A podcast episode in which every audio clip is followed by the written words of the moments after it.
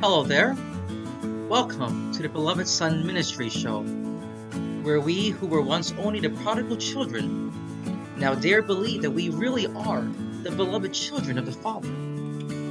This Father who has loved us with an everlasting love. So now let us come together, yes, in all of our brokenness and all of our woundedness, but also in all of our belovedness, to share with one another impact God has had on our lives and the impact that He continues to have in our lives, so that our curses may become crosses and our crosses may truly become blessings. So, welcome home, my beloved brothers and sisters.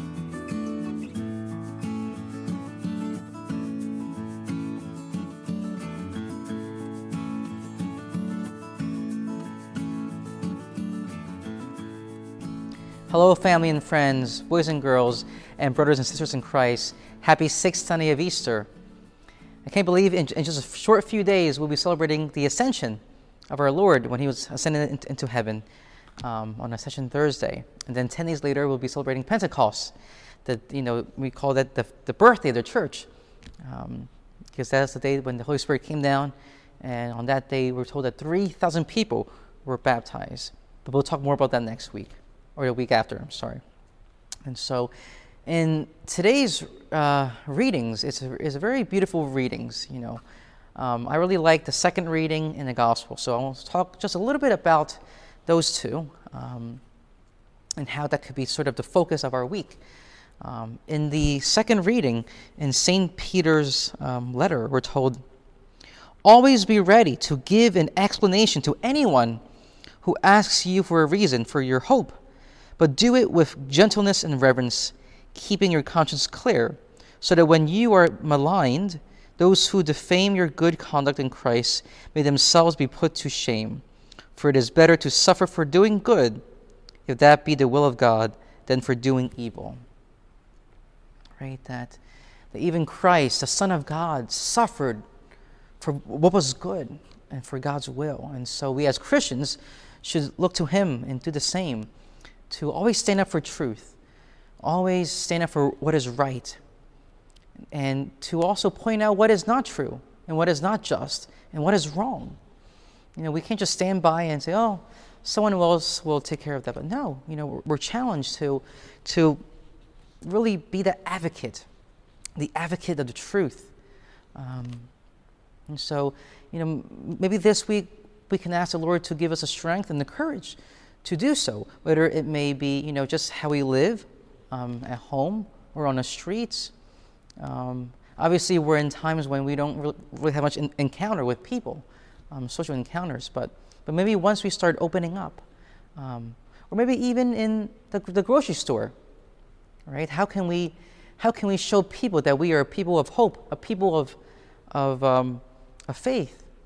It's by our actions right? By our, by our patience in a grocery line, by our patience with um, the people just all around us, and, and just showing them what it means to be a Christian. And to never be afraid and never, and never be ashamed of, of telling people that we're Christian, right? And, but our Lord also told us t- to do so with reverence and with um, gentleness, right? You know, many people, I think, um, who do not believe is because they've had an experience with someone who just tries to shove things down their throat, right? No, our church is the right church and anything else is wrong. And, and, and that turned people away, right? But we're told to do so, to evangelize, to stand up for the truth with gentleness and reverence in a way that we can you know, speak the truth without compromising it, but also in a way that others will come to understand. And this is a perfect example of when you know we're encouraged to accompany, accompany the people on their journey of faith. That you know, just as Christ came to earth, just as God was made man for us, we should meet people where they are and help them and walk with them to where Christ might want them to be. Um, so, first, we ought to meet them where they are, right? If someone has no knowledge of Christ, we can't just start talking about the Trinity, talking about the Creed, talking about all this. No, right? We should start off by just by saying, you know, do you believe there is a God? And then go on from there. And then the best type of a witness, you know, I, you know, I, I feel from my experience is, is to tell others how God has worked in your life. That usually sort of moves people by just sharing your own experience. Um, so let us continue this week with, with, with that reverence and that gentleness in bringing others closer to Christ by meeting them where, they are. Where, they are. Um, and moving on to today's gospel, you know, it's a very important gospel um, and very special to my heart. Um, and I'll tell you in, in a little bit um, how so. You know, Jesus was talking to his disciples, um, and he was sort of, sort of preparing them for when he leaves, when he goes back to his Father. And he wants to sort of tell the apostles that the most important thing is, is to love just as the Father has loved me, so I love you. And my command isn't following any strict rules, any guidelines, but to love. My command for you is to love and to love one another.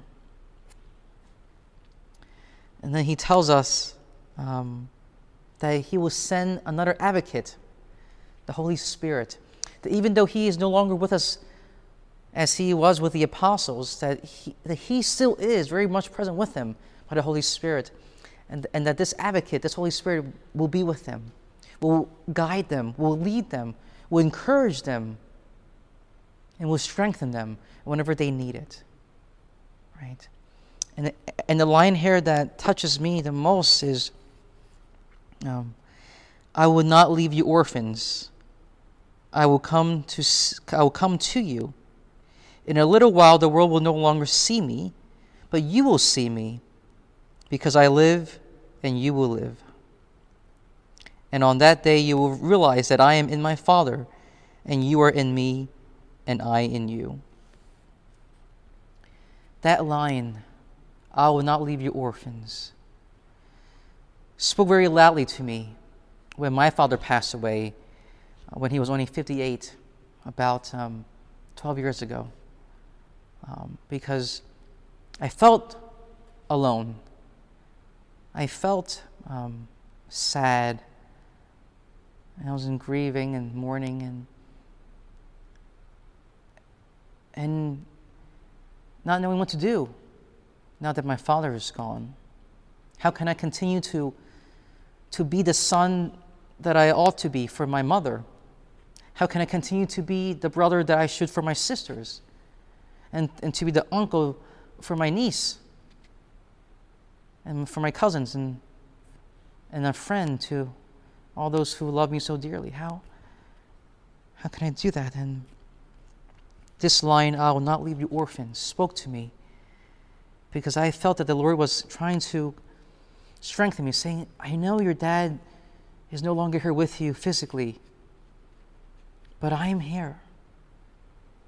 And your Father is also with you in a very special way. And I believed. It wasn't always easy, but I believed that, that my Father was with my Heavenly Father. And I have two wonderful fathers in heaven, right? One, my earthly father, and also my Heavenly Father. And I always know that I'm not alone. And I think oftentimes we can feel that way, especially in the world we live in today. When all the noise settles, when everyone else leaves and you're by yourself in your room or in your house, in your own apartment, you can feel lonely.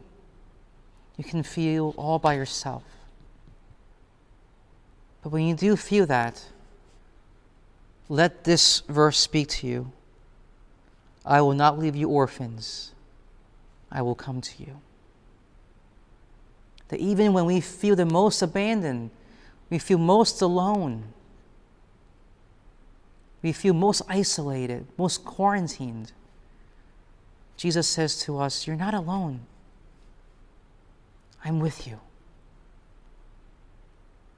And so, as we continue with this Easter season and this sixth week of Easter, as we prepare for the ascension, let us always remember that God's with us, even when no one else is around, even when all our friends leave us, even when all of our the people who we trusted sort of leaves us. Let us turn to the Father and to the Son and to the Holy Spirit who speaks to us, saying, I will not leave you orphans, I will come to you. Have a good week, and I'll see you in a short few days. God bless.